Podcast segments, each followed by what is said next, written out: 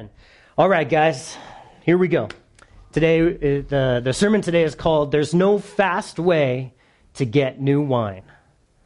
There's no fast way, and it's, it's a brilliant title. You're going to love it later. Uh, but we'll get to that later. I love I love when things work on a couple different levels. But uh, so we're starting Mark, Mark chapter two, and I'm just going to read the very first part where it says the disciples of John and the Pharisees were fasting. So we're introduced to these two groups of people who were fasting, and, and right now Jesus is going around throughout Galilee, and he's he's he's ministering to people. He's doing wonderful things and teaching them, and and uh, but there's a lot going on in this in this city in this in this world right now. And and here's one little glimpse of to the, into their world that the disciples of John and do you know which John he's talking about? John the Baptist, right? So and John the Baptist has been thrown in prison at this point, and and so his disciples are there. Well, what has already happened? John has already baptized Jesus, and and we'll we'll see that later. This is kind of weird that the disciples of John are being talked about here, but we'll we'll get into that.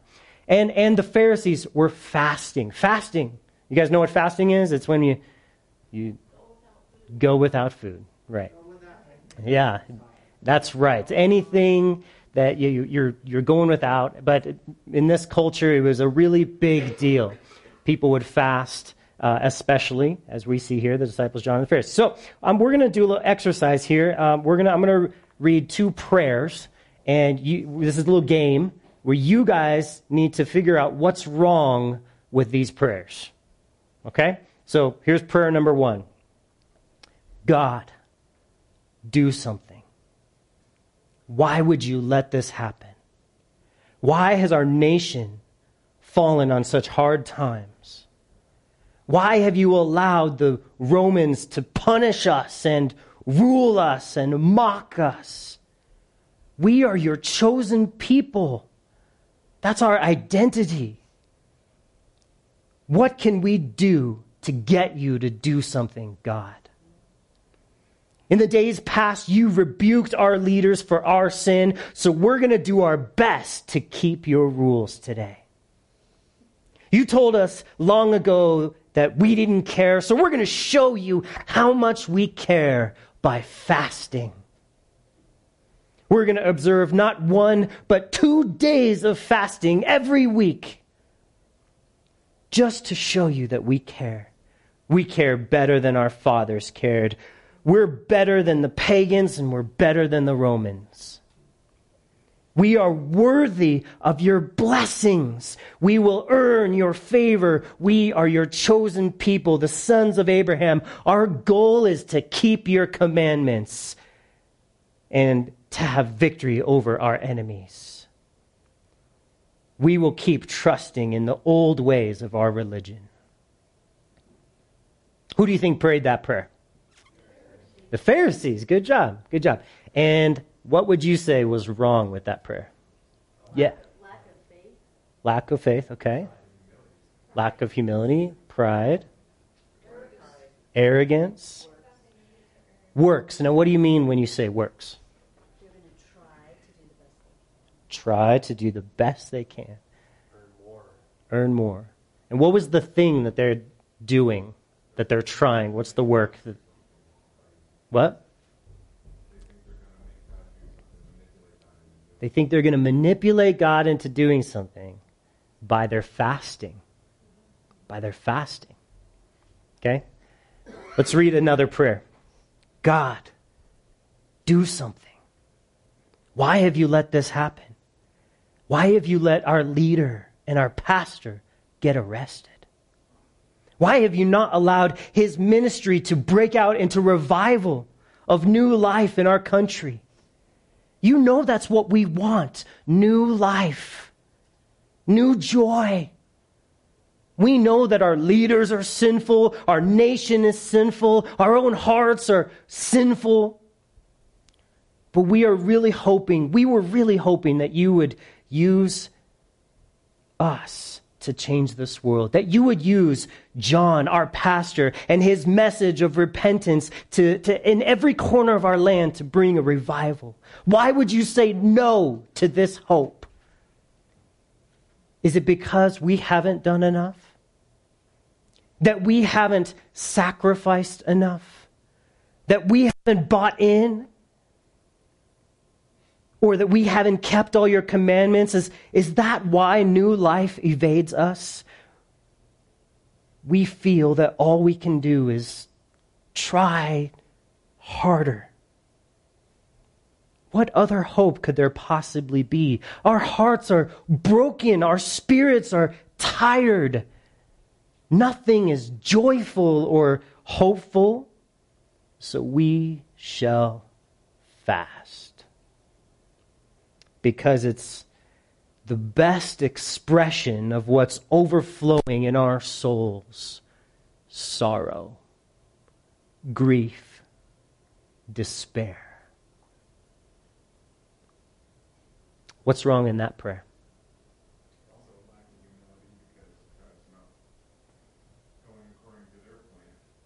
Right? Okay. Okay. Right? Okay.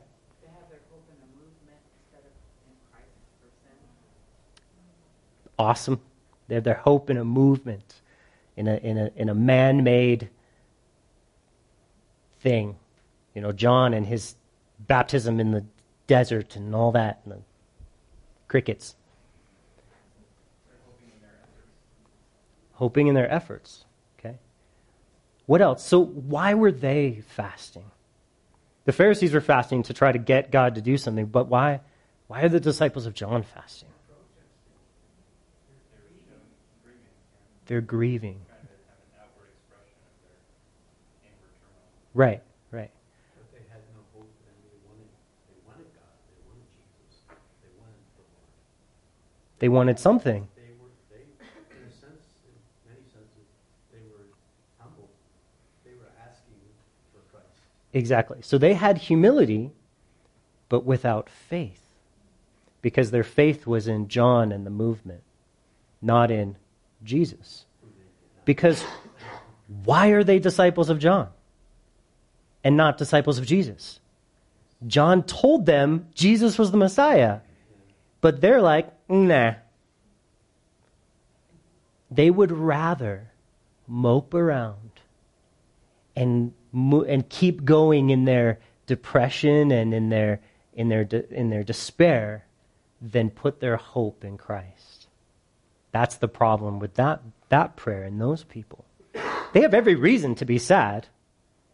Okay? But they're not that, that there's something wrong there. They're not putting their hope in Jesus. Have you ever prayed one of these prayers? I know I have.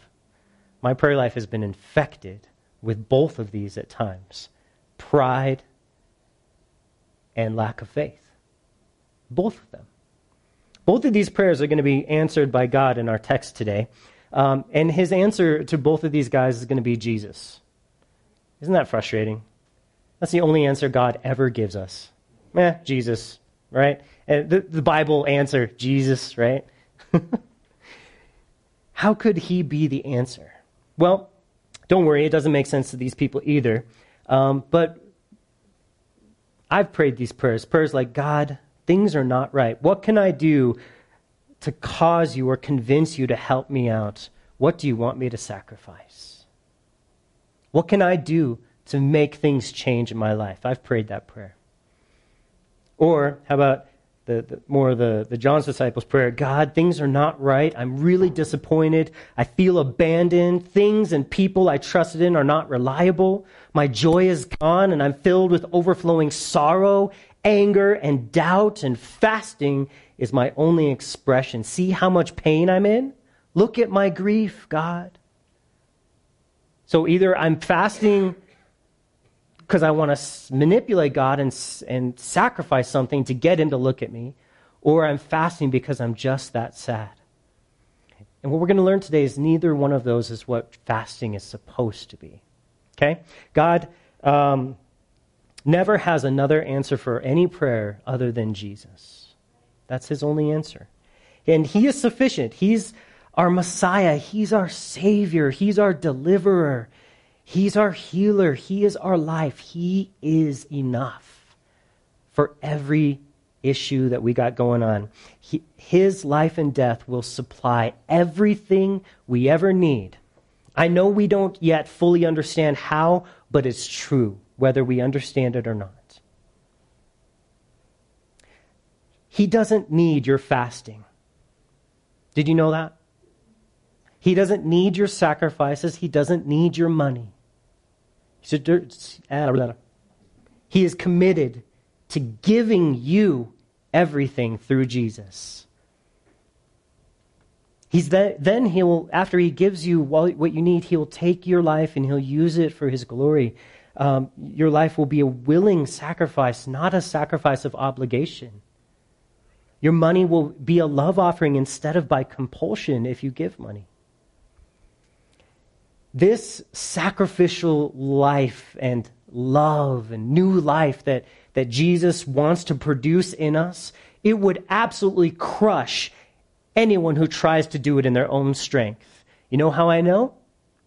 Because I tried to do it in my own strength. Has anyone else tried to follow Christ in their own strength? And it was nothing but crushing death. Right? We do it, and we do it over and over, and we are so slow to learn this lesson. We can't love as much as God wants us to love. We can't give as much as God could supply us to give. It's just impossible. It's a good thing that we're free, we're free from trying to produce this life on our own. But it's a free gift that we receive. This life of love and sacrifice that Jesus does want to produce, he will freely give it to you first.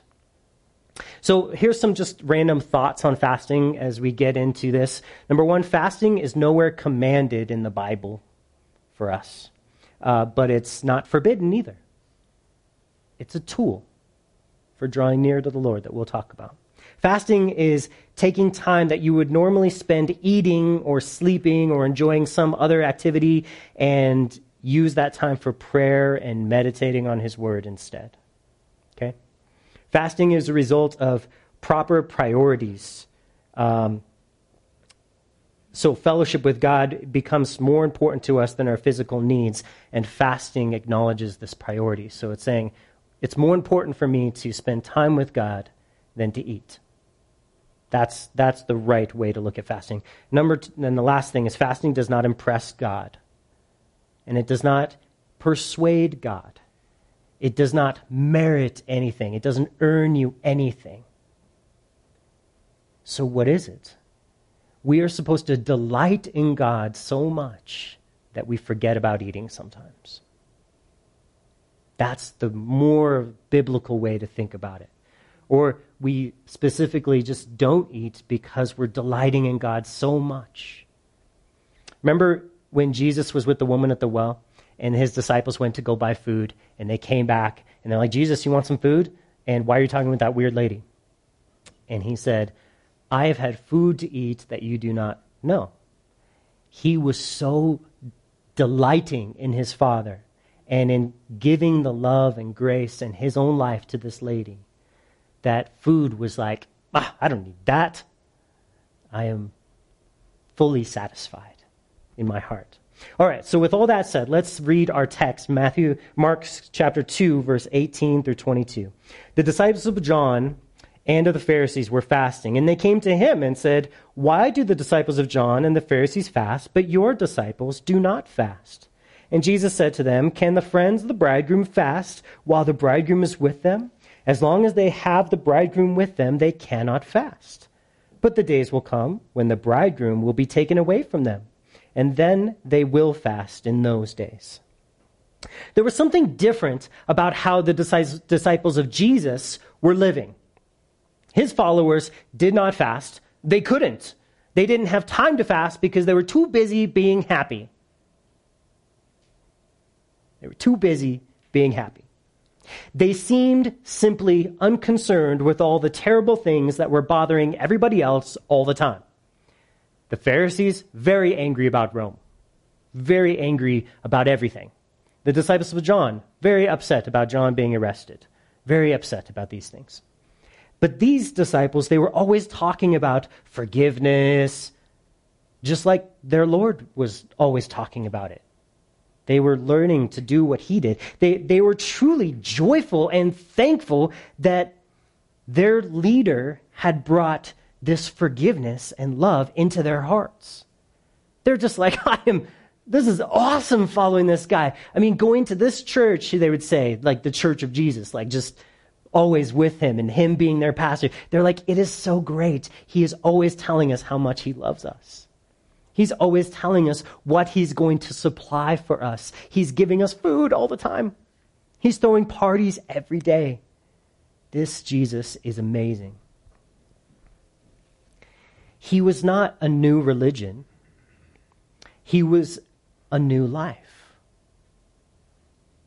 He wasn't fixing Judaism, he was fulfilling it and then transforming it. Nothing he did was what they were used to or what they had grown up with. They grew up with rules, right? Like everybody. They grew up with rules, rules that you did to try to be seen as a good person. If you followed the rules as a little, you know, Jew lit, you grew up into being a someone that people thought was a good person. Hey, he follows all the commandments. He does all the rules. But with Jesus, he simply was good and he didn't even have to try. He wasn't trying to be a good person. Like their leaders, their Pharisees, their priests, it was all about effort and giving more, do more, try harder. And Jesus was just like joyful. I am good. I am full of love. I am all that God would have me to be. These disciples were peacefully joyful in the presence of their Lord, and that was weird to everybody in this culture. Like, why are these disciples so weird and peaceful and happy? This is not okay. With Jesus, they didn't have to try to earn his approval. He just accepted and loved them every day, even though they were total idiots. They weren't smart. They were goofball. They failed all the time. They didn't understand. You could literally call them any name you want. These were not the, the people you would choose to be the most gifted and most talented, Jesus chose the people everybody hated tax collectors and sinners and fishermen. But in their failures, Jesus was so patient with them and so kind. And to be in the presence of Jesus was for them the only way that they really knew what joy was, to know what joy was. He loved them. He supplied everything they needed, even things they didn't know they needed. He was a father to the fatherless among his disciples. He was a brother to the lonely. He was a leader and provider. He was all they ever needed. And Jesus uses the, illust- the illustration today of a joyful wedding to answer their question. Again, the question is why are your disciples so happy and not trying to earn God's favor, and not trying to change the world?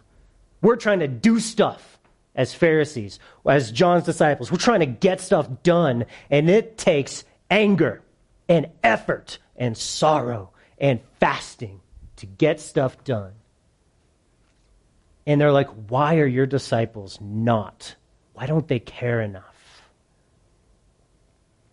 And Jesus says the answer is in a joyful wedding. Imagine going to a wedding and refusing to celebrate and just crying in the corner the whole time. Just imagine that. You know, where's Uncle Bob? Oh, he's been crying in the corner the whole time. That's weird. And he should leave. Right? It's offensive. Like, why are you at my wedding and just crying the whole time? It's offensive and rude. Right? And Jesus says to them, Can the friends of the bridegroom fast while the bridegroom is with them? As long as they have the bridegroom with them, they cannot fast. It's not allowed. So the Pharisees and John's disciples were both stuck trying to earn God's favor. And the disciples of, of Jesus are just full of joy as children of God who are convinced that God loves them already and has already given them their fa- his favor. Uh, are you a child of God or are you a Pharisee? Hmm. Well, you guys have heard those jokes. You might be a redneck if, right? You might be a redneck if they ask you for identification and you show them your belt buckle. Right? Those type of jokes. Well, we're gonna. We, I got. I got a few. You might be a Pharisee if. So just think through these things, right? You might be a Pharisee if you think being a Christian is about the rules we follow instead of a relationship with Jesus. You might be a Pharisee if you're more busy with the conduct of others instead of with your own shortcomings. Are you always thinking about how other people suck instead of how you need God? Bless you. Bless me. I should be worried about myself. Wow. Just kidding. You might be Pharisee if you think everyone should do things your way with your customs and follow your strategies, and if they don't, they are compromisers. You might be a Pharisee. You might be a Pharisee if you compare yourself with others uh, with the only point to show that you're better, that you got things figured out. You might be a Pharisee if you put expectations on others for how they should serve God, but you're not willing or able to do any of those things yourself. You might be a Pharisee if you think that any other church that grows must be watering down the gospel. You might be a Pharisee if you think America is God's chosen land and that English is God's chosen language. You might be a Pharisee if you think that your sins seem smaller than other people's big, gross, disgusting sins. You might be a Pharisee if you think that any other Christian who doesn't agree with you is a compromiser. You are the pure believers. You might be a Pharisee if you think more about external looks than about internal realities.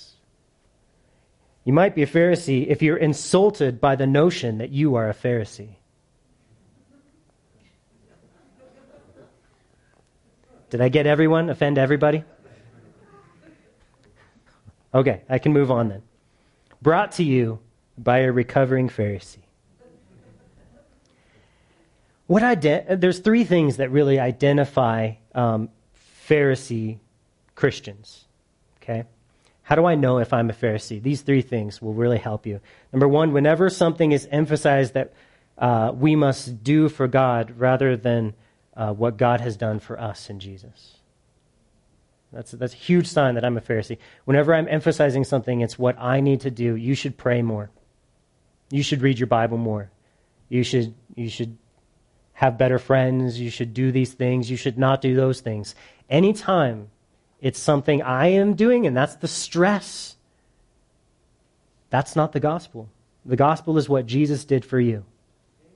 And our focus, amen, brother. Our focus needs to be on the gospel. That's how we're set free. Okay? Second thing that was really a key to ha- knowing if you're a Pharisee, uh, whenever we impose man made rules on people in the name of achieving holiness by things like avoiding sinners or not partaking in something that the Bible doesn't prohibit. In other words, you'll be a better Christian if you don't hang out with those sinners or don't spend time loving on those people no matter what they've done. Anyone who says that is stuck in Pharisaical life. Or uh, if you'll be a better Christian if you don't do X, something that's not prohibited in the Bible. The third thing a Pharisee is super good at this, uh, seeing the sin in others and not in themselves. Those are the three ways that we can be Pharisees. Okay? A Pharisee can't be happy. Did you know that? A Pharisee can't be happy. When they see other people enjoying a party, what do they think? What form of sin could produce such unholy joy? What kind of sin is going on in that party? That I could, you know what? I'm better than them already because they're happy and I'm not. And God likes sad people more than happy people. That's what these Pharisees, that's really what is going on. Because for religious people, fun is sin. For Pharisees, fun is sin. For carnal people, for carnal sinners, sin is fun. So, if fun is sin or if sin is fun, neither one of those is what Jesus created us for. Jesus created us, and he gives us fun, life, joy, without sin. It's amazing. Uh, a Pharisee, here's another way you could say it. The, they would think in their minds the more sour the saint, the more spiritual they are. Oh, you know what? I just can't rejoice over the state of this city and this world. I'm going to I'm going to sit over here and be angry about it. And I'm going to post on Facebook all my feelings about it. Have we not seen that every week for the past since Facebook was invented? Your outrage over sin doesn't matter. Nobody cares. And it doesn't change sinners. You being like, How dare you? Fill in the blank of the sin. That does not do ministry. That doesn't show people the gospel. Jesus has a solution for the Pharisees and for John's disciples, and they are not going to like it one bit. Ready? He says here, no one sews a piece of unshrunk cloth on an old garment, or else the new piece pulls away from the old, and the tear is made worse. Um, and no one puts new wine into old wineskins, or else the new wine bursts the wineskins, and the wine is spilled, and the wineskins are ruined. But the new wine must be put into new wineskins. This is so cool, guys. So the the the, the cloth illustration, I guess, like think about like sails. Like if you have a tear in your sail and it's already shrunk because of weather, and you put a new cloth on, that new cloth will shrink and it'll tear on the seam and it'll make it worse. Okay. Um, and then wine, same thing. If you have new wine, you have to put it into new wineskins, and then as it ferments, it stretches. But old wineskins are, are, are hard, and if you put new wine in them, it ferments and it will burst, and then you lose the wine and the wine skin, and it's all just a bad day because you can't drink your wine. So, what these things are talking about is Jesus is talking about the way that he is going to bring joy and life into the people of God the, the, the cloth. Think about the external, the way we begin our, our, our life with God. He clothes us with righteousness. He gives you a robe made out of cloth. And that robe is a gift. And he says it's brand new. He doesn't try to fix your outward behavior, he just forgives all your sins, washes you clean, makes you new. Then so robes are on the outside of us, right? So Jesus cleanses the outside. Wine, where does wine go? On the inside. So we have outward and inward both dealt with by Jesus. And he's going to deal with the outward, so he's going to give you a robe and it's going to be pure white, no sin. You, when God looks at you, he does not see your sin. And then he's actually going to fix the inside as well and give new life. The solution, Jesus says, for the Pharisees and for John's disciples and for anybody is that they must be made new and have a new living life poured into them. The old cannot be reformed. That's the deal. Reformation takes a lot of work. You come into people who buy a company and change it, like Ben, that's his job. He buys companies, he goes in and he reforms them, and it takes a lot of work to make them better. Well, God doesn't do that because we are such busted up, broken people that we can't be reformed. So he has a new plan, and his new plan is new life. The old ways of laws and rules that cannot be kept around because they have been superseded by this new way that Jesus is talking about. This new way is the gospel or what we call the new covenant. Okay, it's so exciting. The old way of efforts and sacrifice, it's done away with and fulfilled by the efforts and sacrifice of Jesus. So he does all that for us. And the gospel must now replace the law. The law must, the new must replace the old. There is no keeping it around or putting our trust in it. Jesus is offering new wine. What does that mean? Why would Jesus pick the illustration of new wine? Why did he give wine at the wedding in Cana? Why did he make wine? Because everyone was so sad. And he's like, I love making people happy. I love pouring joy and life into people. He says wine because wine makes you think of what in the Bible? Blood. And blood equals what in the Bible? Life. The Bible says the life of a being is in its blood. You take out all of someone's blood, they're not alive anymore. That's what the Bible says, which is actually pretty true. So when he says wine, he means blood, which means life. And he says, I want to give you new wine, which means I want to give you new life. New life.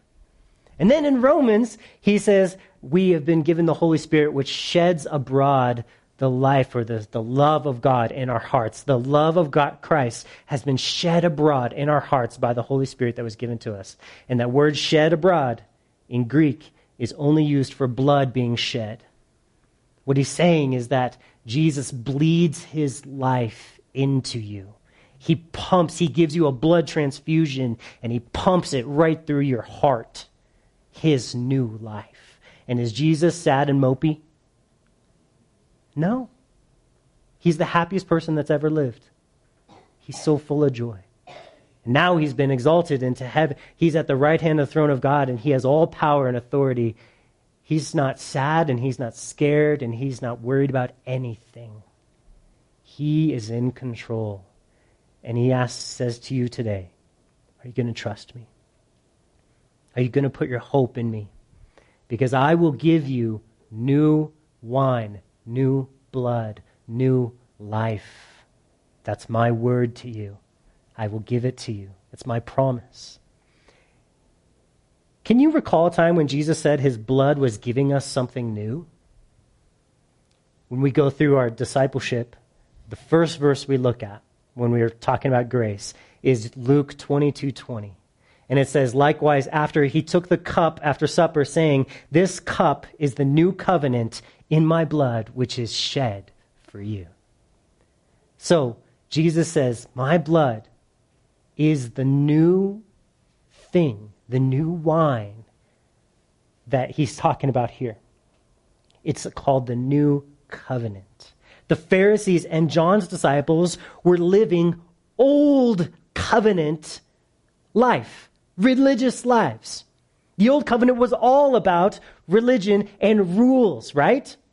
What is the big thing in the old covenant? The Ten Commandments, right? And if you ask the question, what do I do to please God? Here's a list of 10 things that you can do. And if you're, if you're, if you think you've done all those, there's a bunch of sacrifices. Can I offer a sacrifice? What would be enough to make God finally happy with me? The old covenant had list after list and thing after thing to do and to sacrifice. Can we ever do enough? Can we ever really keep all the, the rules perfectly, guys? No. Can we love God the way he deserves to be loved?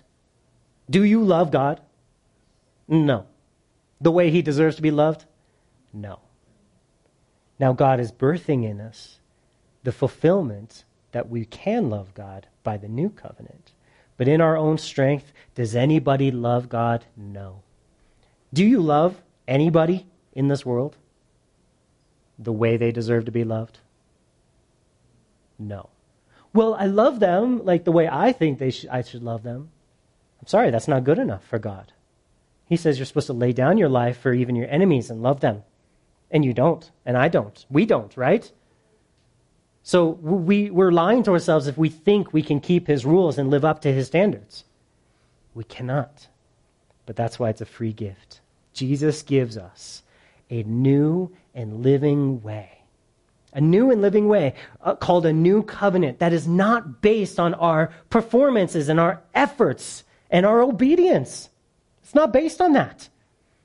It's not based on our works or our faithfulness, but it's based 100% on His performance, His obedience, His works, and His faithfulness. Can I get an amen? That's right. That is called the gospel, or what we call the new covenant that God has given to men. You can't do it, so let me do it for you, and you just put your faith in me. Is that that hard? No, it's not. That is the new wine Jesus offers here. Now, warning, warning. New wine can only go in new wine skins. That's what Jesus said. What does that mean? He can't give this new life, this new blood, this new wine. He cannot give it. He cannot pour it into a heart that is still an old covenant trusting heart. In other words, a heart that thinks that they can prove something to God, a heart that thinks that they can earn God's favor, that by fasting they can manipulate God's hand. That's an old covenant heart. That's an old, it's an old way of living. God, He will see how hard I try. He will see how much I want it. And, and, and that will make God. No. People get really confused on this because we, we hear things like the effective, the effective, fervent prayer of a righteous person avails much. So I need to, ugh, right? And it's about me going, ugh. And God likes, ugh. And that's not what it's about. Effectively fervent in new covenant trust. God, I am nothing. God, I trust Jesus is everything. So I simply bring my request before you with all my heart, knowing that I must wait upon you for this answer. That's the effective, fervent prayer of a righteous person.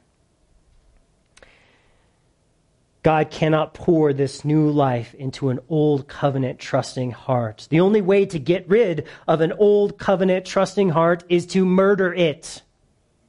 So we're going to have a murdering service. BK started it. He said, I am going to murder myself for Christ, right? I've been crucified with, what is crucified? It's murder. I've been crucified with Christ. It's no longer I who live. We have to die to that way of living, the old covenant way. To, if you don't want to be an old wineskin, then you have to surrender the old covenant way wineskins work, which is I follow God's rules and He has to bless me now. He should bless me because I'm trying hard. God says that's not the way. That's not the new way. That's not the new and living way. The new and living way is you die to that and you simply come unto Christ with a look of faith and say, I need you. I trust you. I lay everything before you. We have to crucify that old man who trusted in works. And this is the craziest thing, guys.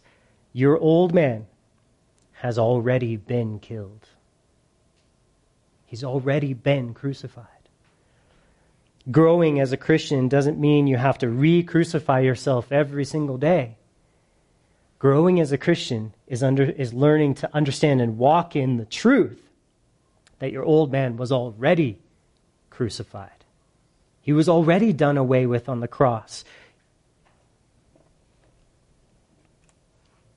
We have to crucify that old man, or learn that we were crucified, that trusted in fasting, that trusted in works, that trusted in anything besides Jesus, the person and work of Jesus.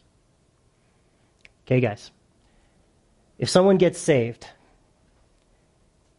do we think someone is saved when they pray, God save me, God forgive me of my sins, Jesus, if you could do it. Would you please save me? That, that isn't evidence for us that someone is saved. We know someone is saved when they say this Thank you, Jesus, that my sins were nailed to the cross and died with you. That person is saved. Not the person who's like, God, please save me, but the person who says, It's, it's done already. And I can rejoice in it. And I believe by faith that it's already done. Does that make sense? And hopefully that brings some clarity. Because some people are always saying, God, uh, I don't even know if I'm saved. And I'm. Can you rejoice that your sins were already nailed to the cross? Then you're saved. Okay?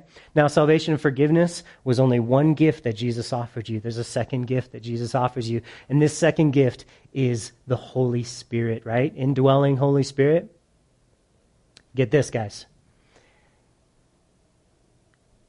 How many times have you heard you need to ask and pray and seek and fast?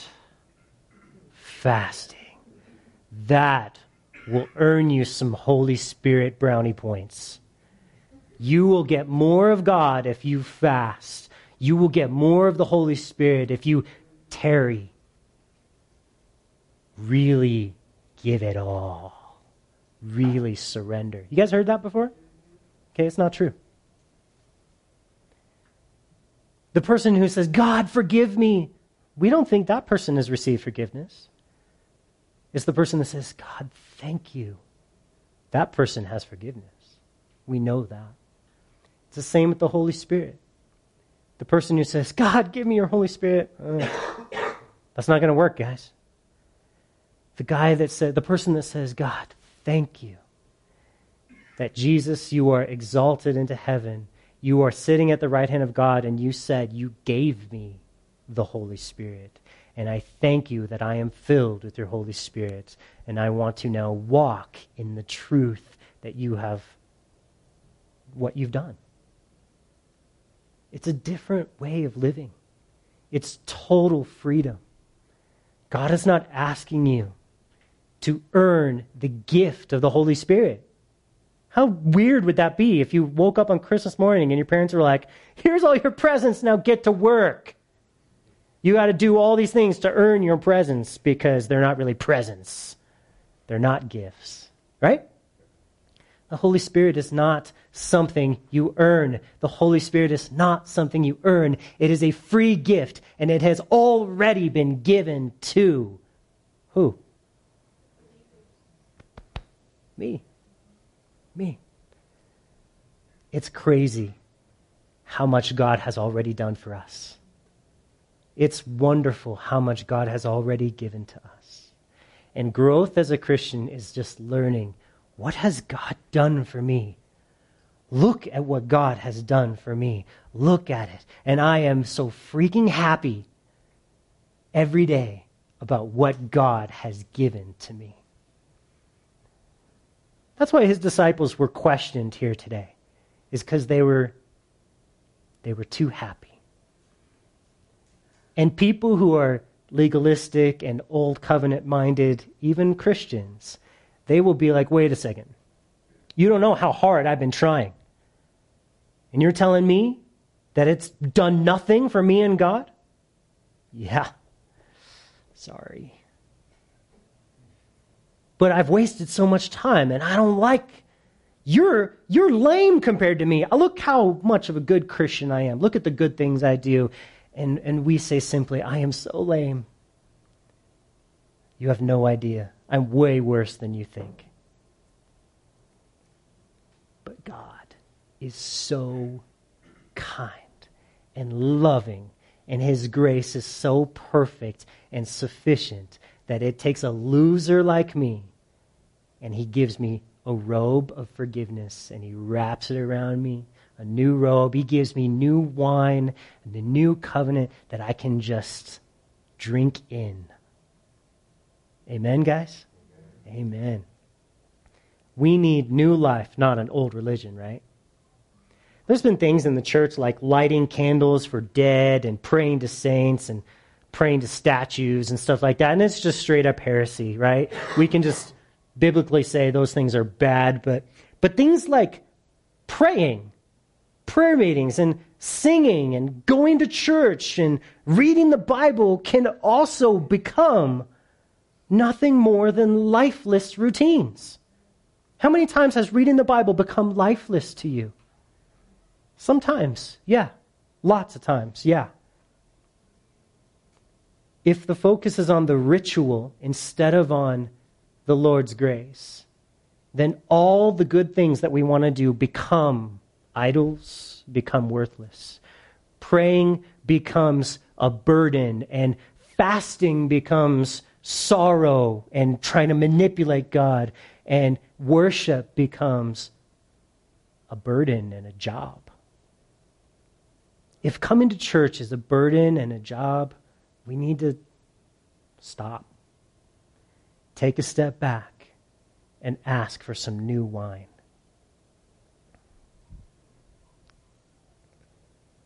Jesus happens to be in the business of giving new wine to anyone who will call out to him in simple faith. Do you feel the joy and life of new wine in your wineskin? Do you feel it? Do you, do you have the joy? Or are you stuck in the old way of fasting and doing old covenant performance based religion? These are good questions. Are you a Pharisee or a disciple of Jesus?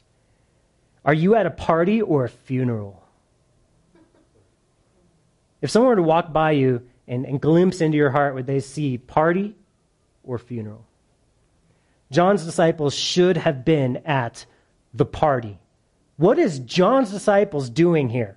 This is the part of this story that blows my mind. Look what their teacher had told them in John, the book, verse chapter 3, verse 29. John the Baptist said this.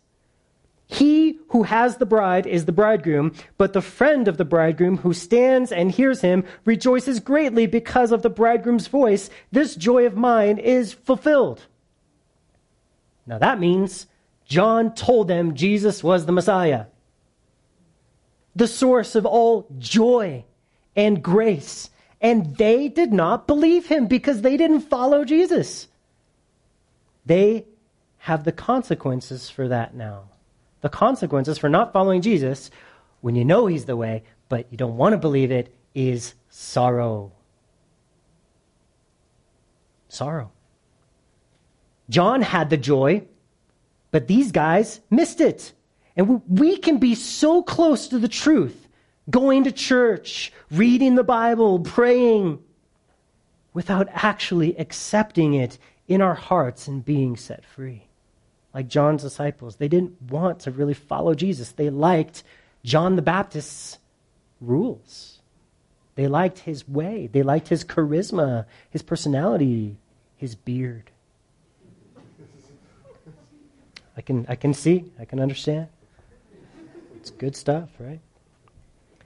I would have liked John the Baptist too. But man, I hope I would have followed Jesus.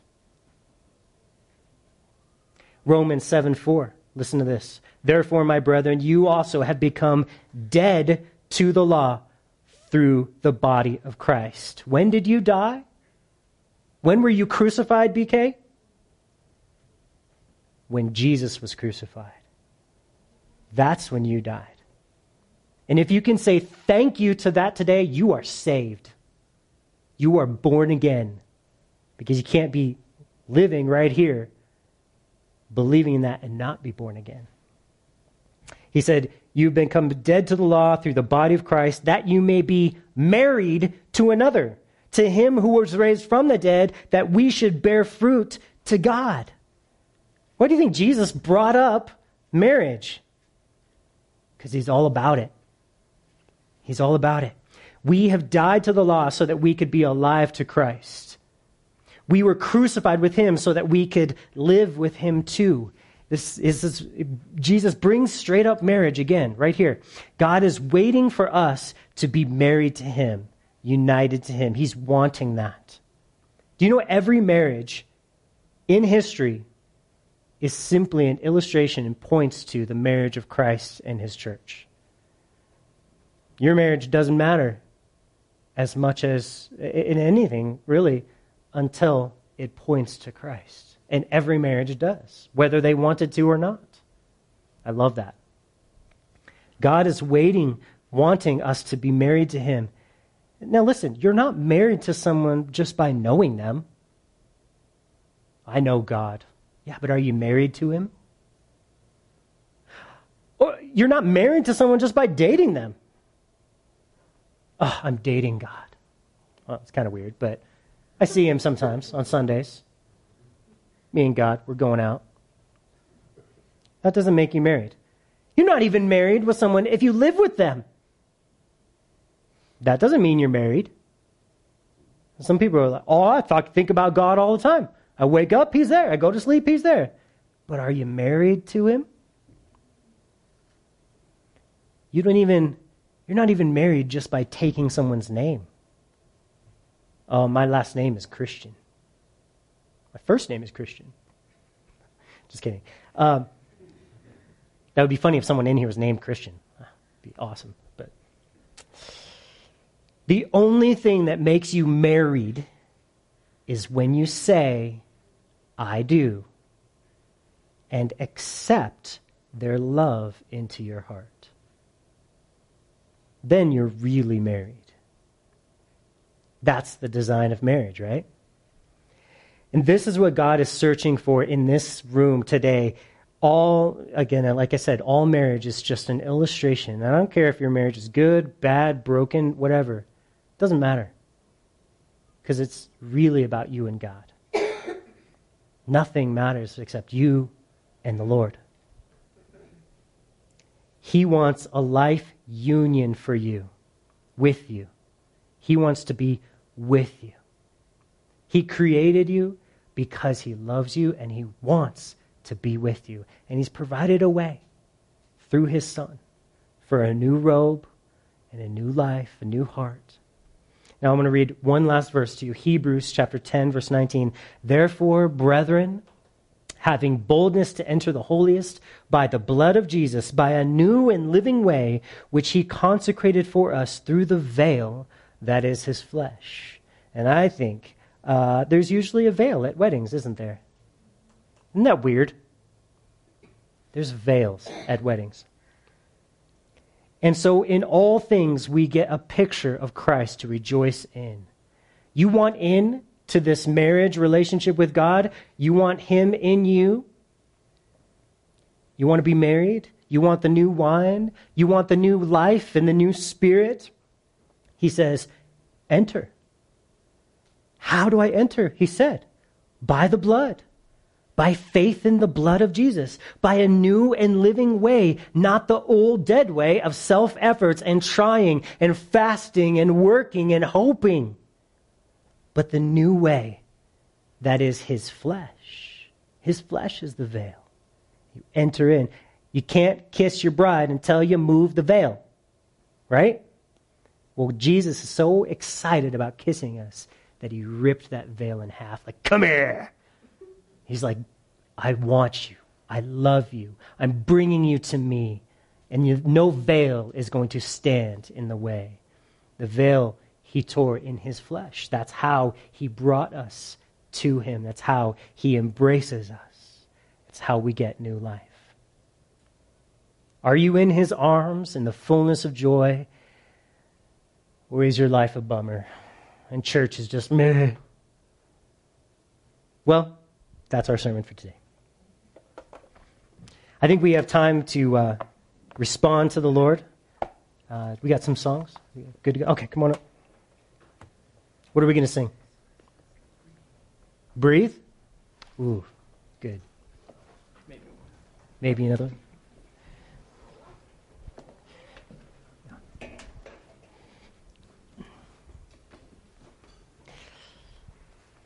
Go ahead and stand up with me, guys. It's been an awesome day. It's been a little long. Sorry about that. Uh, but let's pray, and we'll, we'll uh, allow God uh, to hold us and um, His love to embrace us. Father, we come right into your presence. I thank you that my sins have been nailed to the cross. Your crucifixion is how I got these robes of righteousness that I wear. And it was so much more than that, Jesus. You rose again in victory and you were, you were raised up. You brought up, brought up into heaven, seated at the right hand of God. And Peter tells us in Acts that that proves that the Holy Spirit has already been poured out on to me. And I thank you that you have chosen and graciously given me your Holy Spirit. And Lord, I want to walk newly in that spirit. I want to I want to walk in your new wine every day and I pray God that I would never go back to being an old wineskin, old ways, Lord God, the old covenant. Help me be free and help me to live in the newness of trusting completely in you and the work that you did on the cross.